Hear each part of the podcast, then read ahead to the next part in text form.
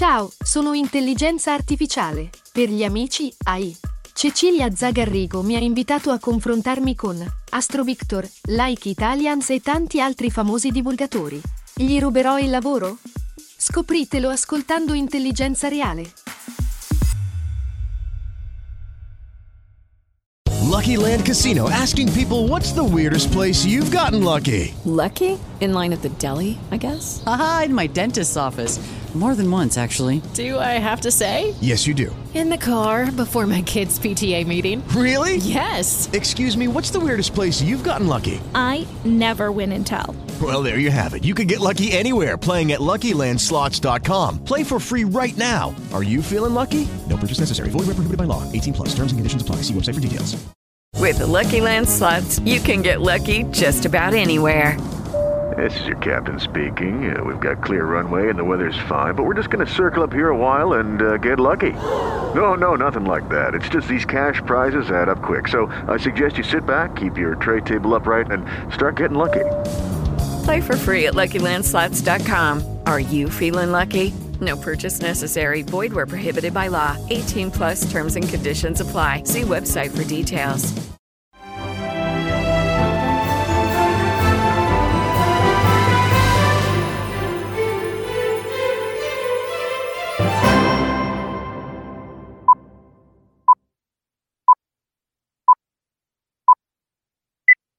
Siamo tornati. L'attesa è stata lunga, è stata snervante, ma eh, come sempre a volte ritornano, vale anche per noi, quindi we are back.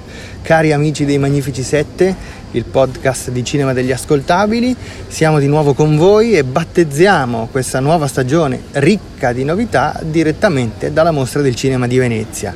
Battezziamo perché accanto a me, ovviamente, immarcescibile c'è Giuseppe Paterno Raddusa. Sull'immarcescibile ho dei dubbi e chissà se ci siamo mancati veramente, se lo diciamo per i nostri ascoltatori, per i nostri affezionati ascoltatori. A me sei mancato Beppe, devo dirti la verità. Ovviamente a me è mancato anche Simone Spoladori, diciamo che devo dirlo per ragioni di puro marketing. 76esima edizione della Mostra del Cinema di Venezia, un concorso che stiamo seguendo, seguiamo anche le sezioni collaterali. Simone, vuoi farci diciamo, una panoramica su come sta andando questa edizione del festival? Probabilmente sarà l'età, eh, sarà l'età, eh, sono un po' più vecchio, anche tu Beppe sei un po' più vecchio di quando ci siamo lasciati, di Non quando abbiamo registrato l'ultima vecchio, puntata. Ma devo dire che sarà l'età, ma mi sta piacendo eh, quasi tutto. Allora, siccome avremo modo di parlare con i nostri ospiti dei film migliori di questa, di questa edizione della mostra, eh, segnalo le poche cose che non mi hanno entusiasmato in uno Vai scenario pure. comunque ampiamente positivo. Non mi ha entusiasmato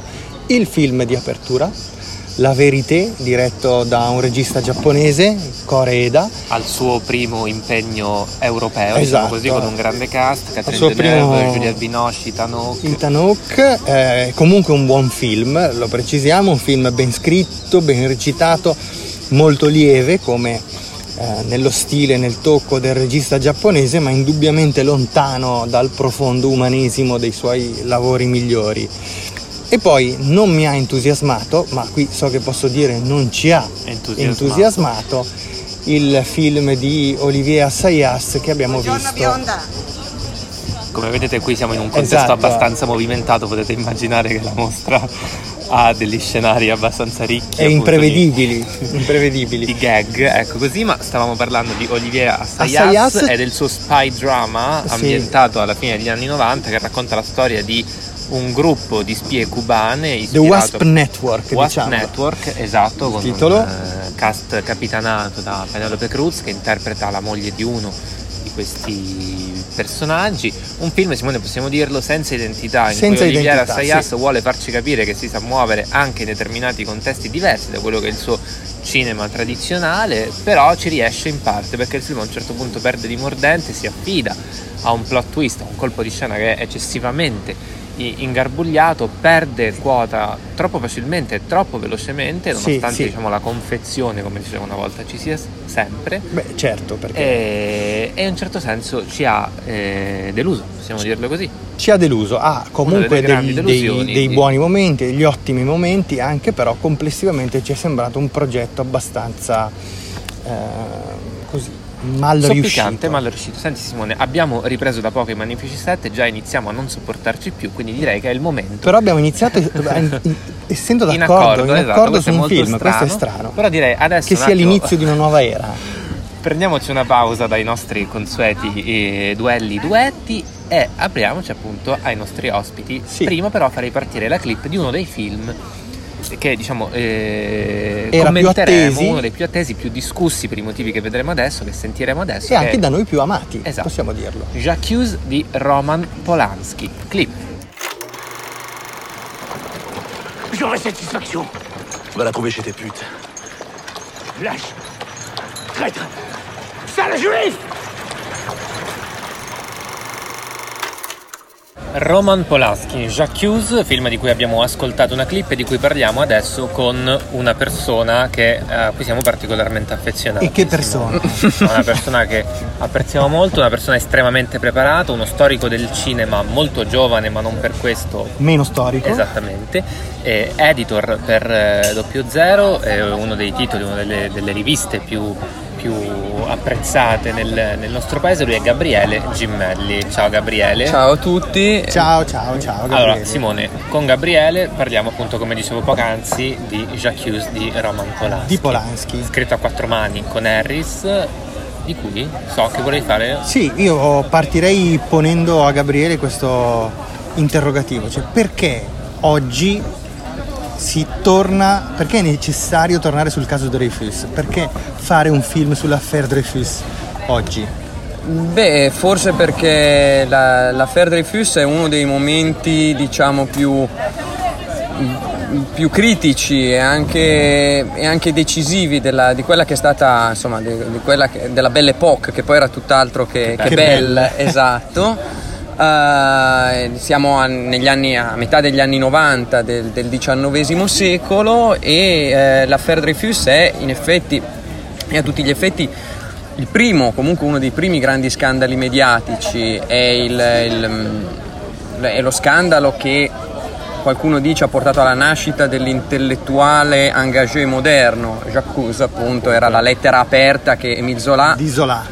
Aveva, aveva scritto alla- alla- al presidente francese proprio per sollecitare, insomma era una presa di posizione forte, ci fu, infatti eh, il film racconta anche questo processo. nomi e cognomi. Esatto, esatto. Poi c'è, poi c'è anche c'è la questione, c'è una, ehm, si agitavano a quell'epoca, era un'epoca di grande paranoia per esempio, di- di- di- di grandi, come dire, era il momento in cui si ammassavano gli arsenali in previsione di, di una guerra che sarebbe venuta.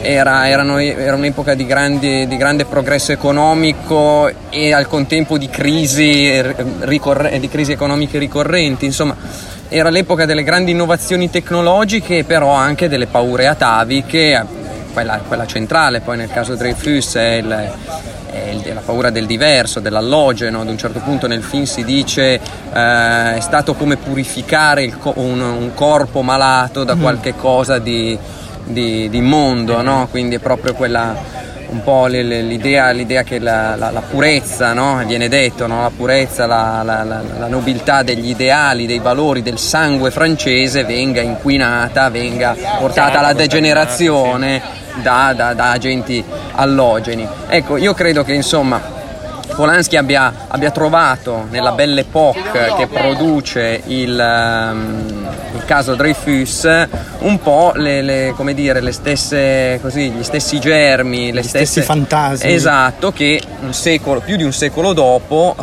agitano ancora insomma, L'Europa la- di oggi. E come, e come. In fondo, in fondo la, nostra, la- la- nostra- la nostra epoca, epoca di pace insomma, duratura, è però agitata appunto da spettri di guerre, di crisi economiche, di nemici nell'ombra e via dicendo, insomma, forse assomiglia tanto a quella, quella belle époque lì. ecco. Quindi ci sarebbe eh, nel film di Polanski questo aspetto politico molto forte di identificare eh, nell'affaire Dreyfus un aspetto che, eh, che caratterizza la società di oggi, che è quella diciamo della, eh, della paura del diverso, in un certo senso anche della ricerca di un capro espiatorio Certo, certo. mediatico Certo, certo. per anestetizzare altre forme di sofferenza sociale. Assolutamente, infatti non a caso eh, il, il caso Dreyfus venne, costru- venne letteralmente costruito ad arte E, e il film mostra questa cosa in maniera perfetta. È chiarissimo, infatti il film è probabilmente uno dei maggiori visti almeno fino a, a, a oggi in concorso. Uh-huh. Però, eh, come dire, se gli si volesse muovere una critica è proprio il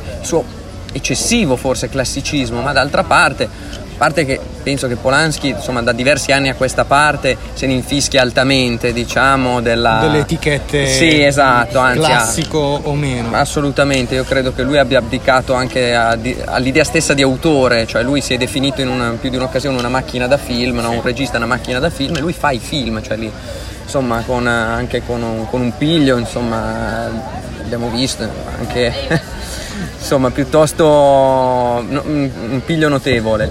Quindi class- il classicismo, diciamo, comunque anche il rigore narrativo con, lui, con, cui lui narra questa storia è proprio l'idea, anche un'idea se vogliamo didattica comunque, fare un certo. film che sia di intrattenimento sì. e però anche un, nel suo piccolo insomma, considerata anche l'età del regista, forse una, una piccola summa poetico-ideologica, diciamo. E senti, ci siamo, uh, questa ultima domanda, Prego. ci siamo tenuti alla larga dalle polemiche che hanno uh, preceduto il passaggio del film certo. qui in concorso. Uh, e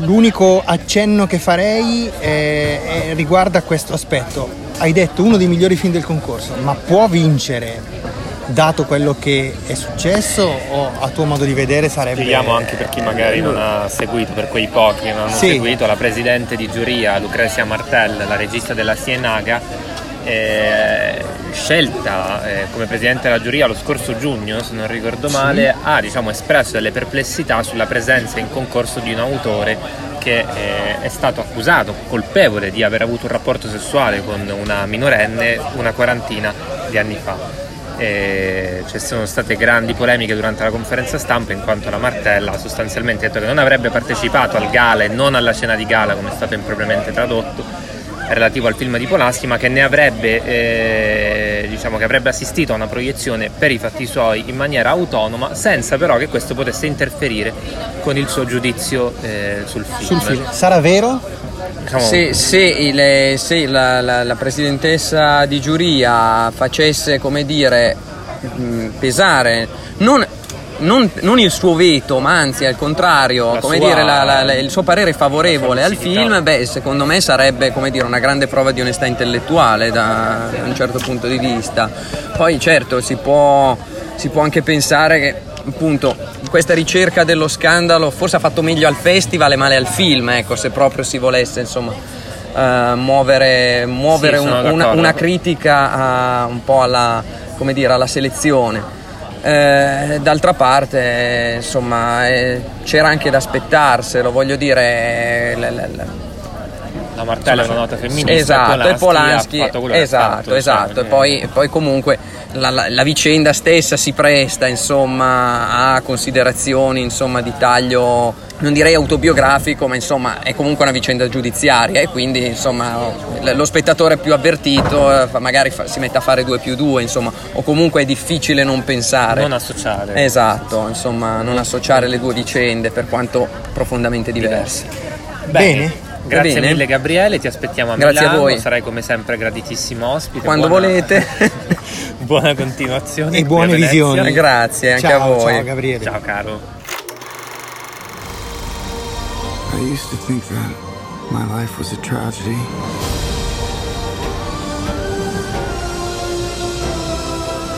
But now I realize it's a comedy.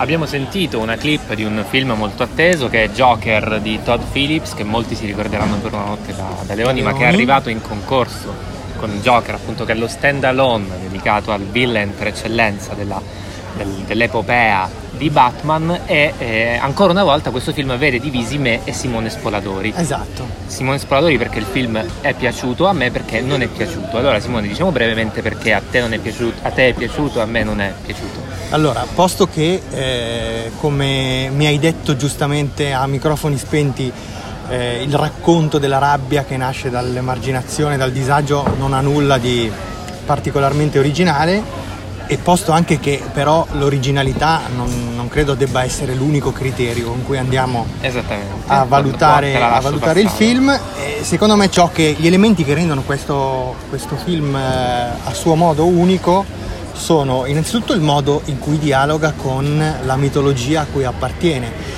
Cioè la, rappresenta- la scelta di rappresentare Gotham City in una maniera molto diversa da come siamo eh, stati abituati a vederla. Abituati a veder- siamo stati abituati a vederla come una metropoli, eh, di, la metropoli di un futuro distopico, invece qui viene recuperato un immaginario da New York anni 70 che sembra appartenere al, così, a una- un'estetica scorsesiana, ricorda la New York di, di Taxi Drive. Vabbè, il desiderio è quello, Sì, insomma. sì, il la volontà è è, quello, quella. però quello che per te è un punto di forza per me è un Per punto te non di- lo è, poi ci dirai perché. è un punto di debolezza, c'è una grande prova attoriale, Simone, quella di Joaquin Phoenix. Però scusami, devo dire il secondo motivo. Il secondo vai. motivo è anche che di quella stessa mitologia vengono rovesciati degli elementi che eh, erano, come dire, dati per assodati. E ti faccio solo un esempio, c'è la figura di Thomas Wayne che siamo sempre stati abituati a vedere come quasi beatificata nelle, eh, nel- nei, insomma, nei racconti Sì. precedenti dell'universo di Batman e che qui, qui viene corrosa da questa atmosfera così eh, negativa fil- e sì, malefica. da filantropia un e po' secondo me è un aspetto molto interessante. Ecco, per te sono aspetti interessanti, io trovo che siano degli elementi di, eh, voluta, di, di voluto distacco appunto da un immaginario ben consolidato che però per me non aiutano il film a sollevarsi da quella che è una piattezza, una prevedibilità che avevo già, cioè io già sapevo questo film come sarebbe stato ed effettivamente non si è allontanato neanche nella lodevole interpretazione, interpretazione perdonami, di Joaquin Phoenix che è bravissimo come sempre ma che fa Joker proprio come immaginavo Phoenix avrebbe fatto. Quindi eri prevenuto, diciamo la verità. Ero un po' prevenuto, però diciamo che eh, sarà eh, una prova sicuramente apprezzata. Io già ipoteco la Coppa Volpi sul suo nome. Qui a Venezia le prove sopra le righe vanno per la maggiore. eh, ogni riferimento alla favorita e a Olivia Colman è voluto. Ma, abbiamo un giudice, perché visto Esatto. che ci troviamo eh, separati e divisi ancora una volta, abbiamo deciso di affidarci a una vecchia amica. Vecchia non nel senso Eh. anagrafico, ma vecchia nel senso che è stata con noi tante altre volte, che è una critica di film tv, una saggista, ha scritto un bellissimo saggio che si chiama C'era una volta in America di Sergio Leone pubblicato con Gremese ed è Ilaria Feole. Ciao, Ilaria. ciao. Bentornata. Guarda, io- Grazie. hai capito che io e Simone su questo non siamo d'accordo, su questo film non ci troviamo manco un po', quindi Ho è arrivato il capito. momento per te di dare il Eh, tuo non risponso. potremmo avere miglior giudice. Esatto. E io mi trovo, mi trovo veramente nel mezzo, nel senso che concordo sia con Simone per alcuni aspetti, eh, sia con te per altri, nel senso che sì, è vero. Allora, prima di tutto c'è da dire una cosa, e mi ricollego al discorso della mancata originalità. Joker è un cinecomics a tutti Sì. gli effetti, è la prima volta che un cinecomics partecipa in concorso a Venezia, quindi è, è una delle cose più dirompenti di questa edizione, effettivamente, ed è molto difficile chiedere a un cinecomics di essere originale, perché anzi deve rispettare tutta una serie di parametri rispetto al pubblico a cui va incontro, che non combacia forse molto col pubblico della sala grande veneziana, su questo siamo d'accordo, eh, e che però eh, sono- ci sono delle regole precise. È una Certo. origin story questa, è la origin story del eh, nemico, della nemesi più storica di Batman, che è, che è appunto il Joker, e quindi in questo senso secondo me è una solidissima origin story, perché ci fa affondare nel trauma eh, di questo comico fallito Sì. e da questo punto di vista secondo me come cinecomics funziona bene, anche eh, per come riesce a fare un po' una sintesi secondo me. Eh, alla fine di Batman ci hanno ormai negli ultimi vent'anni, anzi no di più, negli ultimi trent'anni ne abbiamo visti tanti diversissimi e c'è secondo me una buona sintesi dell'universo molto pop sopra le righe di Tim Burton e di quello molto più cupo e eh, civile che è quello di Nolan, no? E qua c'è secondo me una, una- una sintesi che è data da questa, da questa appunto Gotham molto New York eh, settantesca e dalla prova di Joaquin Phoenix che ci mette del suo con questi balletti, queste gobbe, sì, no, queste sicuramente.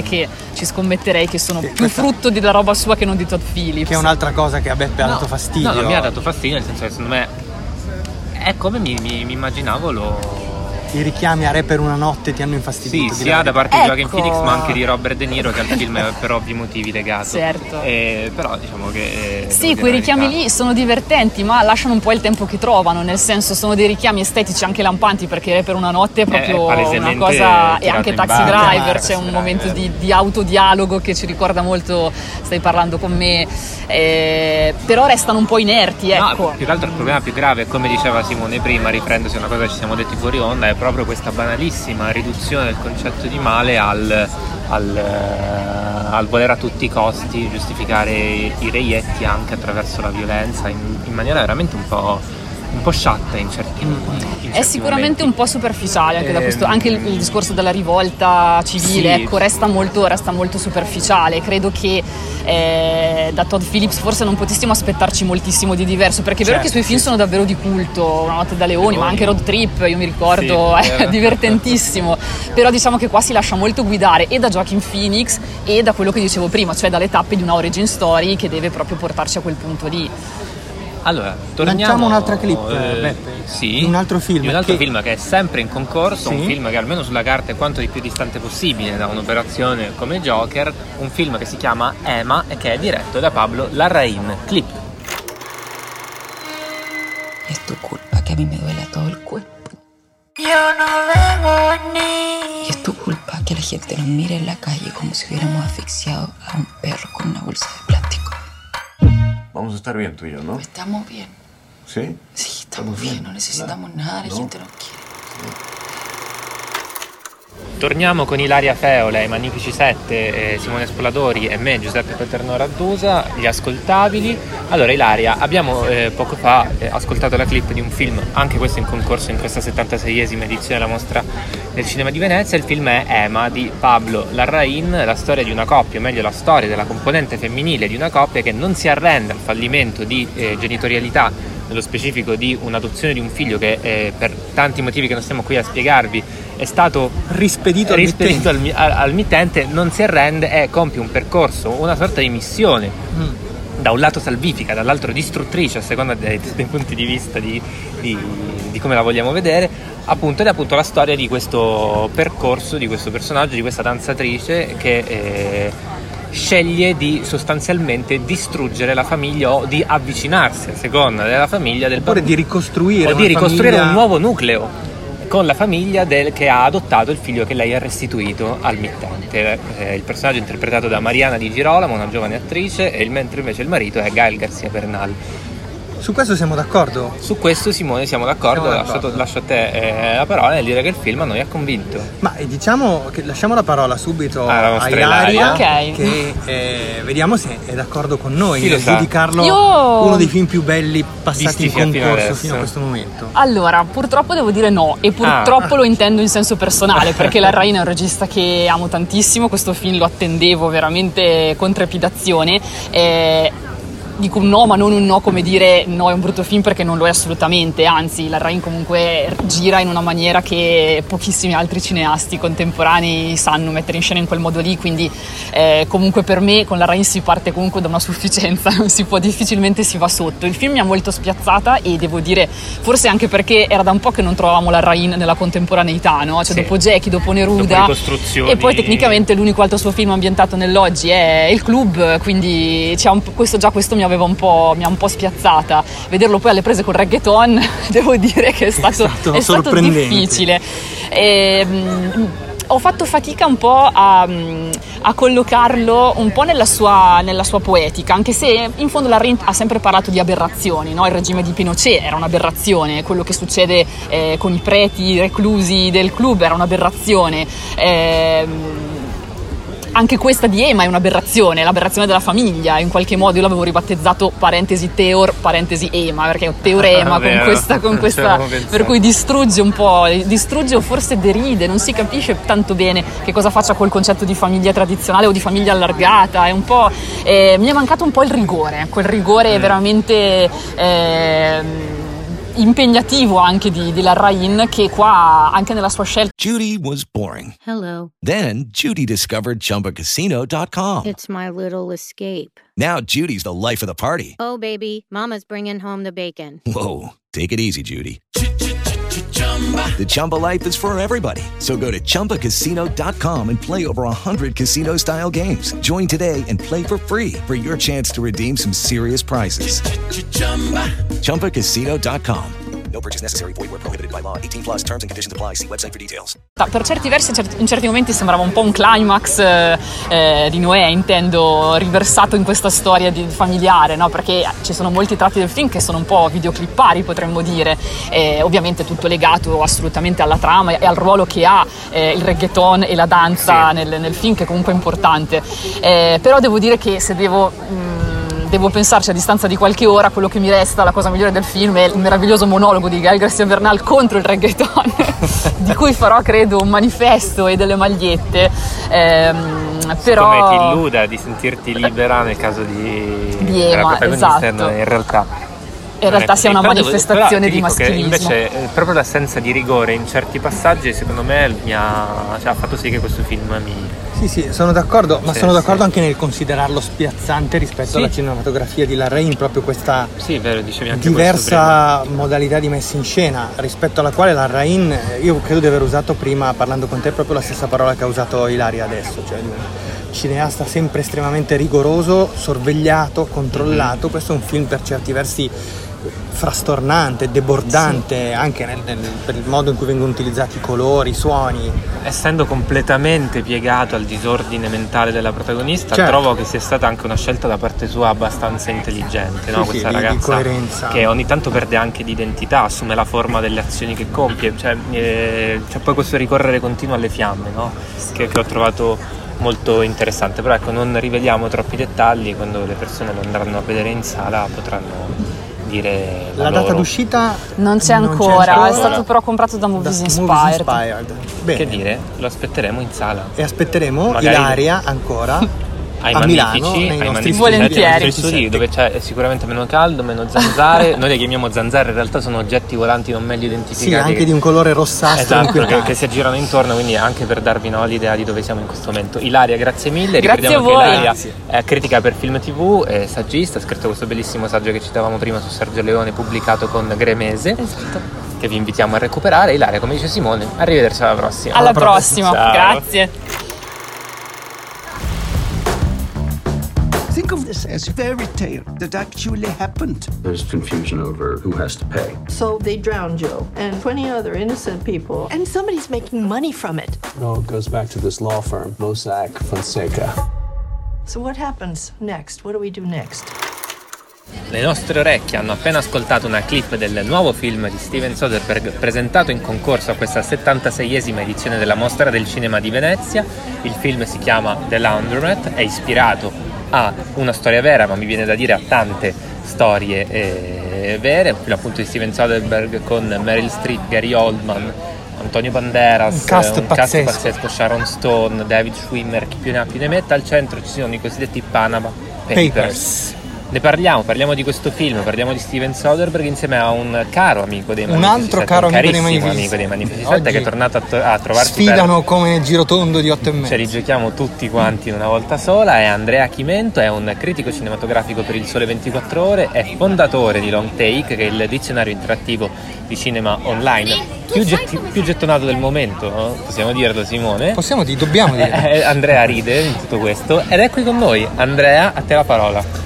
Ciao a tutti, buongiorno. Dunque, il film di Soderbergh secondo me è davvero un film sorprendente, un film che sa essere brillante ma anche caustico, cinico, molto incisivo e tra l'altro prende questo tema di Panama Papers in una maniera trasversale, molto complessa, un po' un calidoscopio di situazioni, di luoghi geografici, personaggi. Come del resto è complessa la situazione dei Panama Papers. eh, Sì, per al sé. pregio della chiarezza però questo Sì, film, pur trattando del materiale che, che non è di immediata e facile comprensione. Sì, poi l'argomento è molto serio ma fa anche ridere, insomma è anche un film che sa essere ironico, divertente, molto bravi gli attori che Sì, lui ovviamente costruisce questo film in maniera che gli attori si rivolgano direttamente al, al pubblico che li, che li sta osservando. E questa diciamo, è una cosa importante anche per semplificare un po' la mole di, di- di- di materiale, di materia densa che viene che viene offerta. Ovviamente in questo ti sarei accorto che un ruolo centrale lo gioca il personaggio e uso il singolare ma in realtà dovrei usare il plurale. I personaggi. Interpretato da, che sono tre sostanzialmente, uno simbolico e due personaggi veri e propri, interpretato da, da Meryl Streep. Appunto il film prende eh, avvio da una vicenda personale vissuta da questo personaggio, un lutto personale che la porta nell'inferi di queste malefatte finanziarie. Sì, sì. E siamo entrati in campagna elettorale, direi, a giudicare dalla finale del film. Meno Soderbergh ci è entrato. È veramente militante eh, il Eh, finale sì. del film, eh, molto spiazzante, molto bello secondo me. Sì, sì, con sostanzialmente una dichiarazione vera e propria. Cioè, non- non- io devo dire la verità, il, il film l'ho molto apprezzato con Simone fuori scena. eh, discutevamo sul fatto che potesse essere un attimo snob, questa cosa però non ci ha particolarmente scalfito snob, ma nella- a livello di forma. Ho usato io questa espressione, ma anche eh, se, se- se possibile in chiave un po' affettuosa, nel senso che il modo di fare cinema di, di Soderbergh è sempre un cinema, cioè, così, un cinema un po', un po' snob, un po' sofisticato, anche nella forma qua mi sembra che mantenga questo tipo di, di modalità che a me personalmente crea poca empatia. Poi eh, de gustibus, no?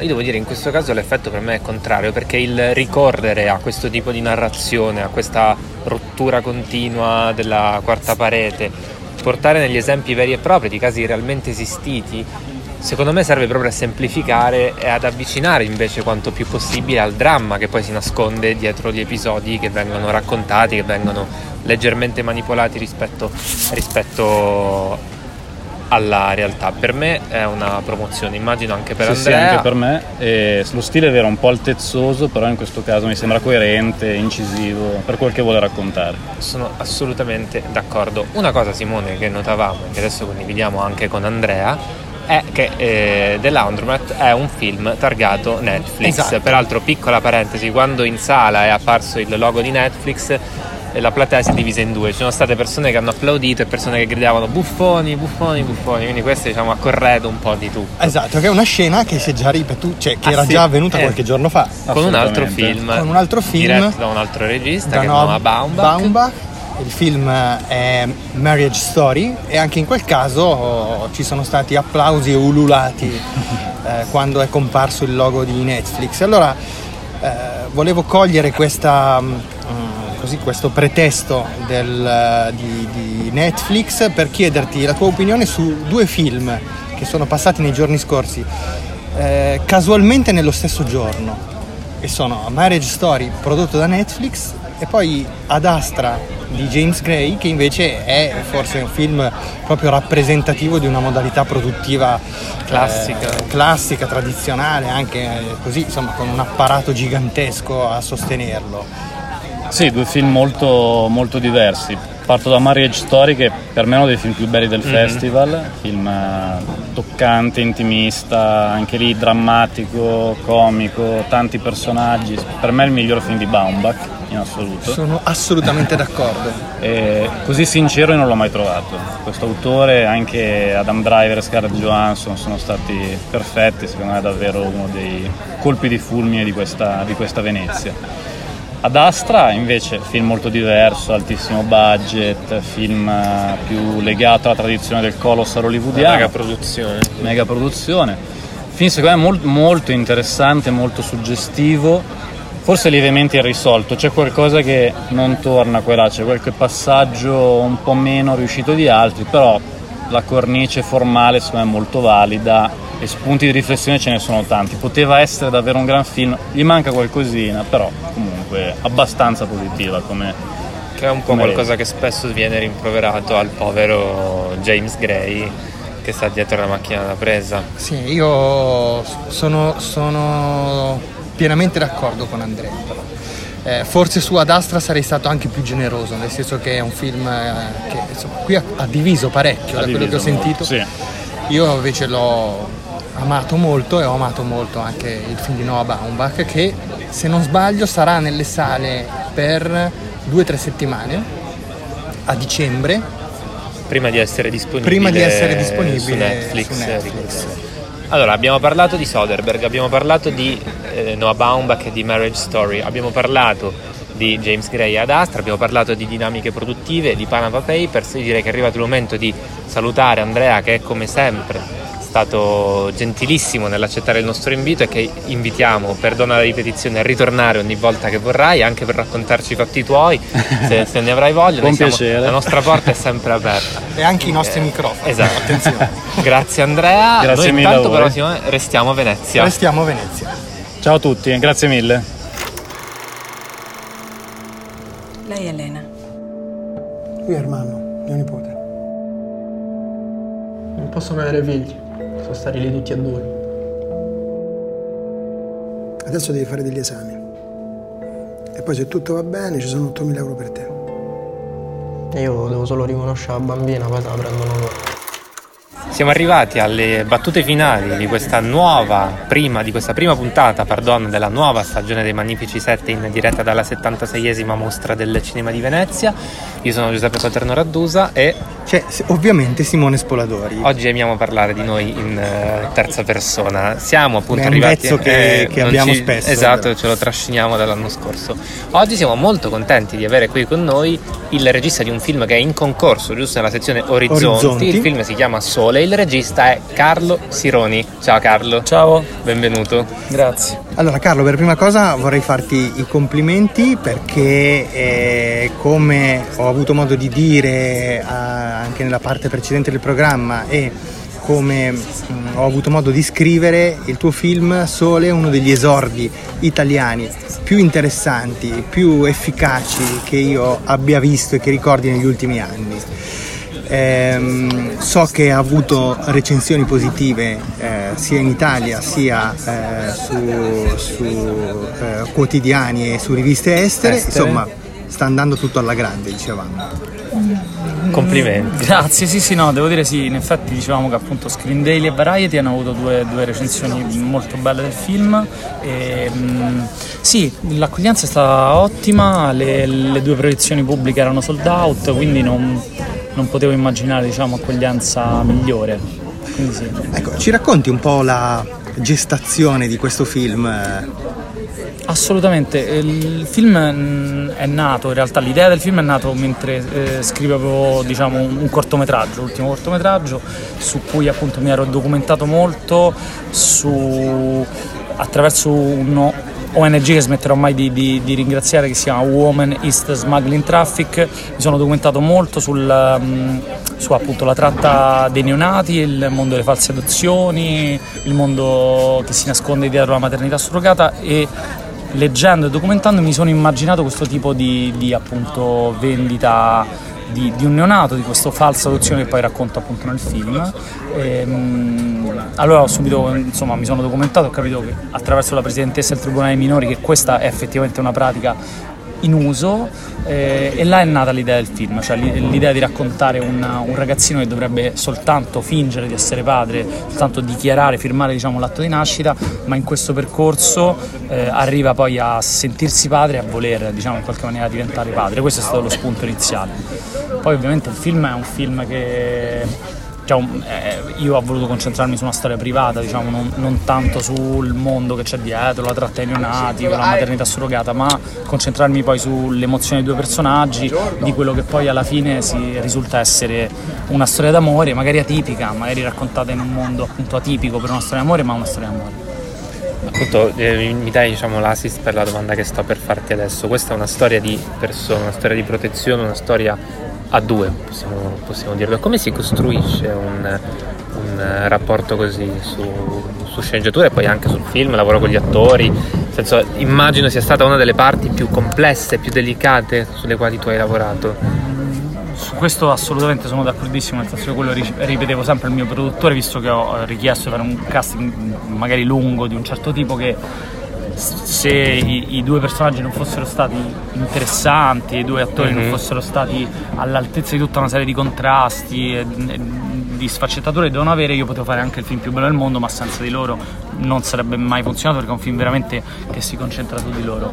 In questo in realtà in scrittura rispetto alla prima parte della domanda, cioè al fatto quanto è facile, eh, com'è scrivere com'è, diciamo, esatto. un film esatto. sul rapporto a due, in realtà per me è molto facile, nel senso che eh, ti aiuta ancora di più a togliere, togliere, quindi ti aiuta nel scegliere il linguaggio, nel scegliere mm-hmm quali situazioni sono più adatte, eh, che, come rapportarti con lo spazio, con l'ambiente. Quindi mi ha aiutato a scegliere il formato, che è un formato appunto, il formato mm, è 1.33, 3 molto classico ma, ma che soprattutto tutti mi chiedono ma perché hai scelto il 4 terzi? Perché mi dicono ah perché è claustrofobico, no, in realtà è, il motivo principale è perché è un, ehm, diciamo, è un formato che naturalmente si concentra sui personaggi e non sull'ambiente, è proprio un, discorso di proporzioni.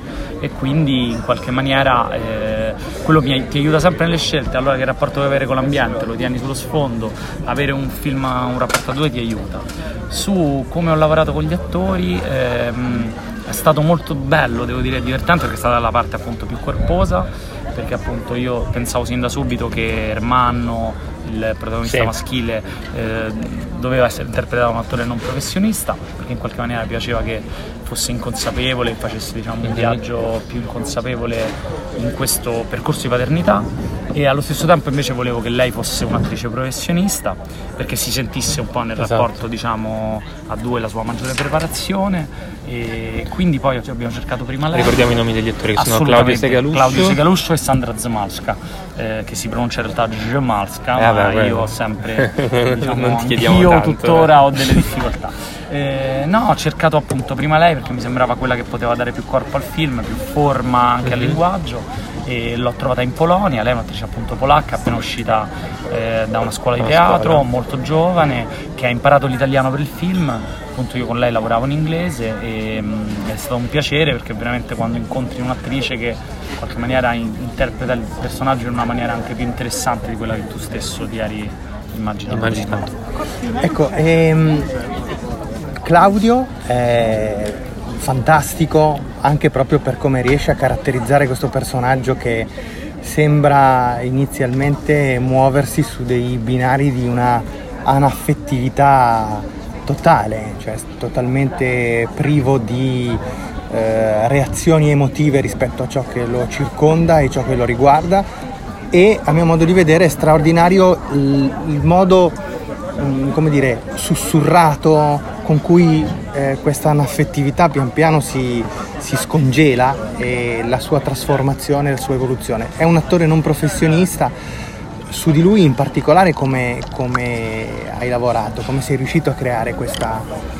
Guarda, la, la fortuna, la fortuna, diciamo, la cosa che per me è stata fondamentale e che ho fatto capire appunto al mio produttore che ha capito è che eh, per un lavoro del genere che in realtà sembra molto naturalista, in realtà c'è bisogno di molte prove, nel senso perché c'è bisogno di stabilire proprio dei limiti. Quindi ho avuto la fortuna che con loro ho lavorato nell'arco di quattro mesi, provando, non continuativamente ovviamente, ma soprattutto con lui, stabilendo sin da subito qual era l'arco emotivo, quali erano i limiti, in quale momento c'era il risveglio, diciamo il risveglio, quanto più in là ci potevamo spingere. Quindi stato, in questo caso provare è sempre la cosa Migliore. migliore. Io amo provare tutto, cioè nel senso pro- mh, scrivere le inquadrature prima, provare con gli attori, mh, non credo che, che sarei mai capace di improvvisare niente sul set, al massimo cambiare delle cose che hai già In corso, già però provato. avendole consolidate Assolutamente. prima. E, mh, per quanto riguarda quello che dicevi, sì, assolutamente io trovavo in- interessante che, eh, visto che è una storia d'amore, appunto una storia di un'attrazione alla fine, di,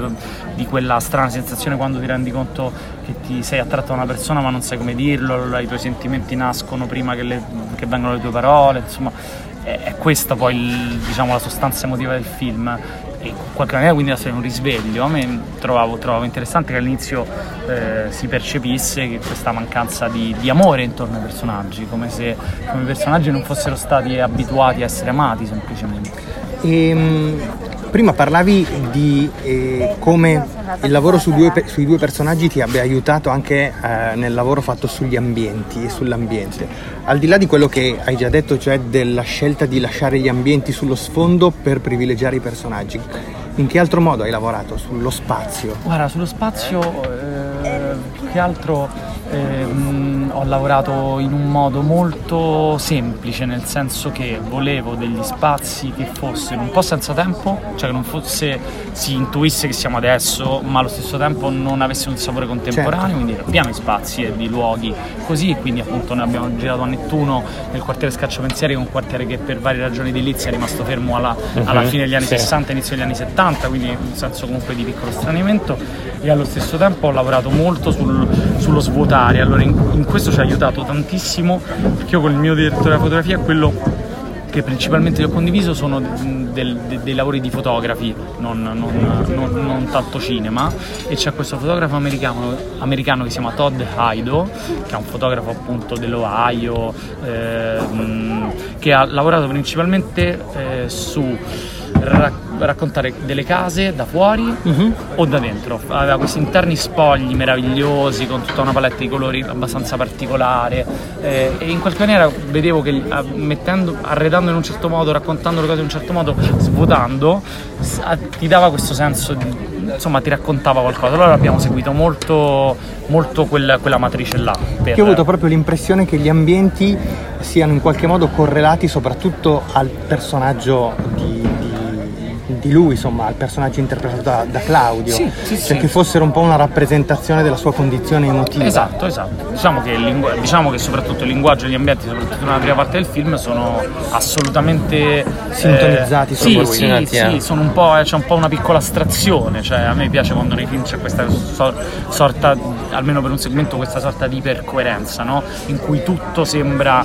un'unica cosa, la scenografia, i volti, il linguaggio e poi uno scardina un pochino, però sì, volevo come fosse il mondo interiore di, certo, di, di, di trovo che sia l'aspetto che rende il film proprio particolarmente così, così interessante Grazie. perché riesce a dire delle cose senza necessariamente raccontarle e quindi c'è un'efficacia notevole che mi ha veramente colpito. Grazie. Bene, Carlo, grazie per essere grazie stato con noi. In bocca al lupo per Crevi questo film lupo. che avrà una strada sicuramente felice.